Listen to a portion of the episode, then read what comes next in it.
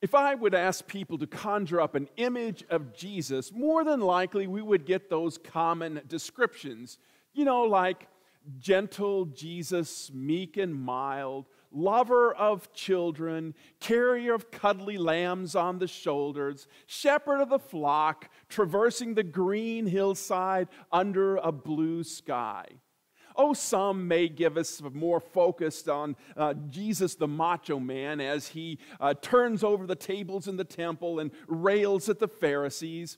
Others may also give us a bloody Jesus hanging on the cross. But I doubt if anyone would conjure up an image of Jesus as a hulking giant who could stomp through a town like a divine Godzilla. That is, if you don't live in the Polish town of Świebodzin. Because there in that town stands a 170 foot Jesus looming over the town with people hoping that he doesn't fall on them and crush them as they go to the local Tesco supermarket. It took over 10 years to build this statue of Jesus, and some say it cost about $3 million to build it. It's one of the most audacious religious icons there built in Europe. He stands taller than the famous uh, Christ the Redeemer statue in Rio de Janeiro. Although the Brazilians would dispute that fact because they say the Polish Jesus is cheating by standing on a mound. But I'll let the my Jesus is bigger than your Jesus for their argument. The Father um, Sylvester Zawadzki was the one who was the architect of this project. And when asked what inspired him or how he got the idea, he just pointed to the supersized Savior and said, It was Jesus' idea. I was simply the builder.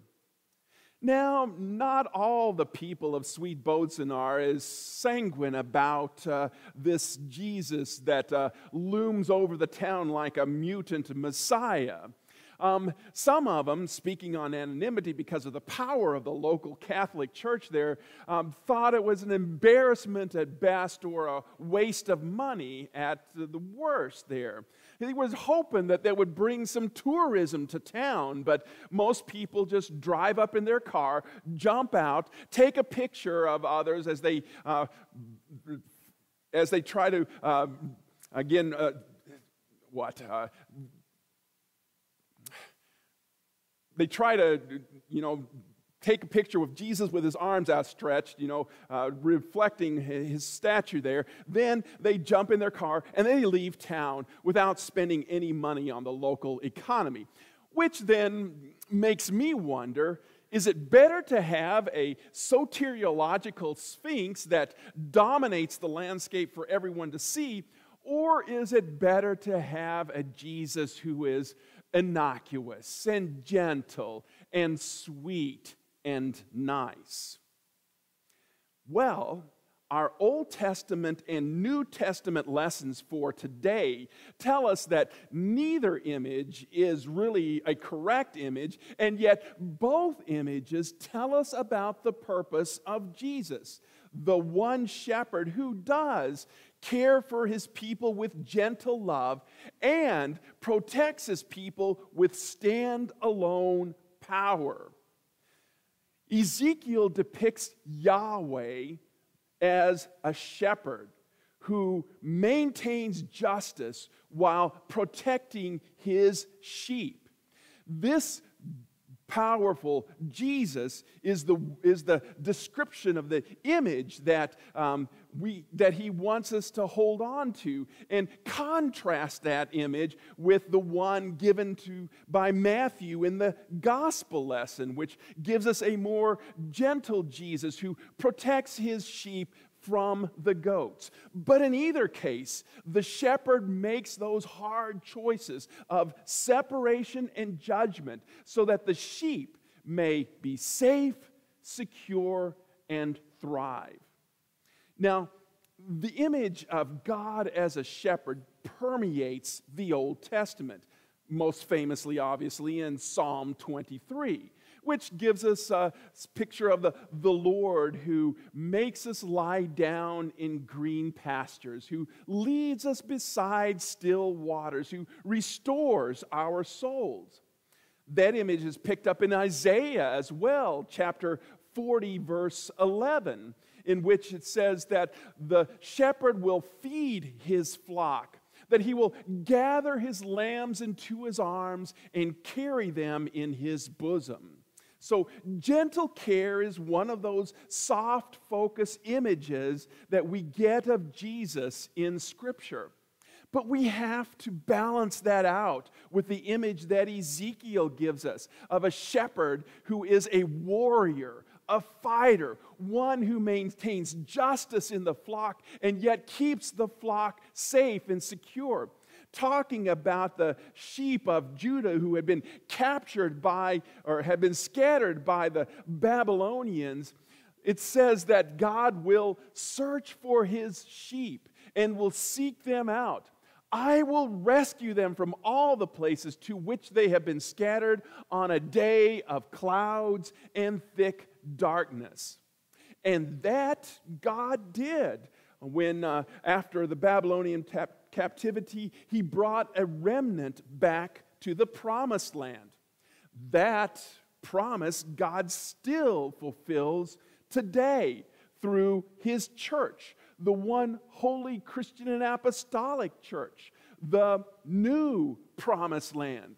And this he will also one day fulfill in the future, at the end of time, when he establishes the new heavens and the new earth, the restored promised land. Only the one shepherd can do that. Only the divine shepherd can bring unity in this ultra divided world. But you may think, well, why do we need this divine shepherd? Well, to answer that question, you really have to look at the context, those first 10 verses before our Old Testament lesson. And in the first 10 verses of Ezekiel 34, he talks about the bad shepherds, the ones who don't do God's will. And Ezekiel says the bad shepherds are like the kings of Judah in Israel, that these kings have failed to do even the basic tasks of caring for the flock of God. The indictment is pretty clear. It's said that the bad shepherds slaughter and exploit the sheep and have grown fat and lazy. They fail to strengthen the weak ones, heal the sick and injured, and search for the lost. Because they harass the sheep, the sheep are scattered all over the face of the earth. I mean, even Jesus didn't have much good to say about bad shepherds either, did he? Because he said that when uh, that the bad shepherds that they have no personal investment in the flock at all, so that when the wolf comes, uh, they abandon the sheep and run away like cowards. Why? Because they have no care for the sheep. So that's why Ezekiel presents us a shepherd with a sword in his hand rather than a meek and mild herdsman. We need that image as Christians as we live in this world of ours, in the injustice and fraud, in the persecution and malevolence of this world. I mean, there are spiritual leaders today who have sold out to culture, just like in the days of Ezekiel. And God says that He is against those bad shepherds, that He will demand from them the, His flock back to them, from those that devour them. In other words, God is torqued at bad shepherds because they feed themselves and not the flock under their care. So then, God then says that these, that's where we then come to the Old Testament lesson at verse 11, where it starts today. And there, God then shifts from the bad shepherds to his flock, his people, his church. What's bad for the unbeliever is good for the believer. What's bad for the unrepentant, the idolater, the lover of culture is good for those who are in the flock of the good shepherd. God will judge the bad shepherds who have taken the unfair share of the resources. And he will judge the sheep, as Ezekiel says as well. Those sheep who have, uh, powerful sheep, who have exploited the less powerful, the fat sheep, as he calls them in his lesson here, who have bullied the weak ones, who have taken their resources and soiled what is left over. And God will judge each sheep, the fat and the weak, according to his divine will. How is he going to do that? Well, Ezekiel says he will do that by sending the one shepherd, a descendant of the house of David, who will judge between the sheep and feed those who need it. This one divine shepherd is a descendant, is a, a, representative of God Himself. And He is the ultimate shepherd king. This descendant of David, who slew the giant Goliath, will be a giant himself, not in terms of stature, a physical stature, or in terms of a giant statue, but he will be tall in the order of justice. This divine shepherd will watch over his flock and keep them safe and secure. And that's signaled in the Old Testament lesson by the word that Ezekiel uses for prince. The typical Hebrew word for prince is nagid, but here Ezekiel uses the word nasi, meaning that this prince is not going to be your typical political leader. This prince is righteous. This prince will be savior and servant. This prince will be redeemer, protector, provider. This prince will be the son of the one true Melech, God Himself.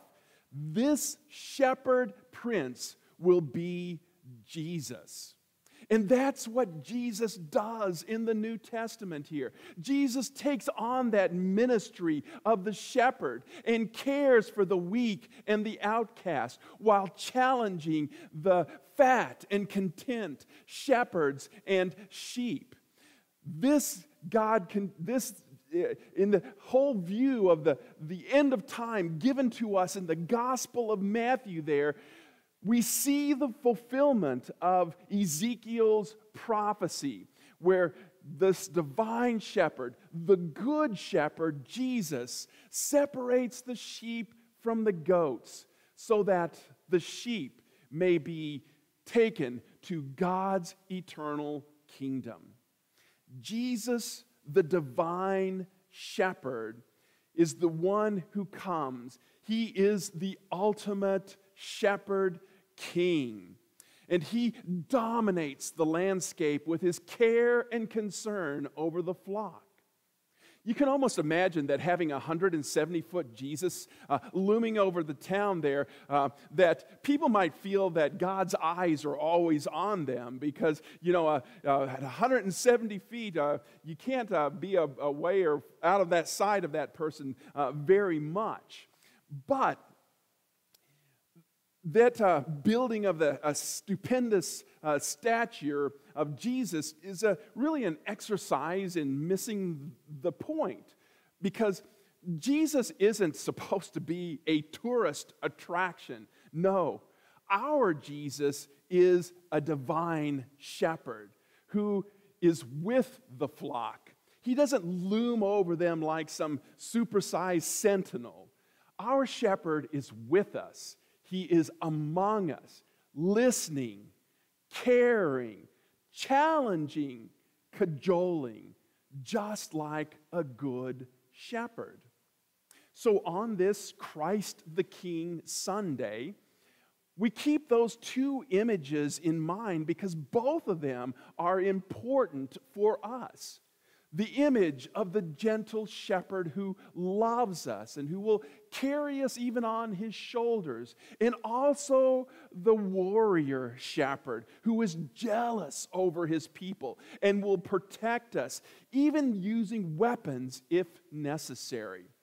Sure, a 170 foot Jesus would could be imitate, uh, in, uh, intimidating, but it's nothing compared to the real Jesus who abides with us, who loves us, who cares for us, who protects us, keeps us in his flock until that day that he brings us to our eternal home.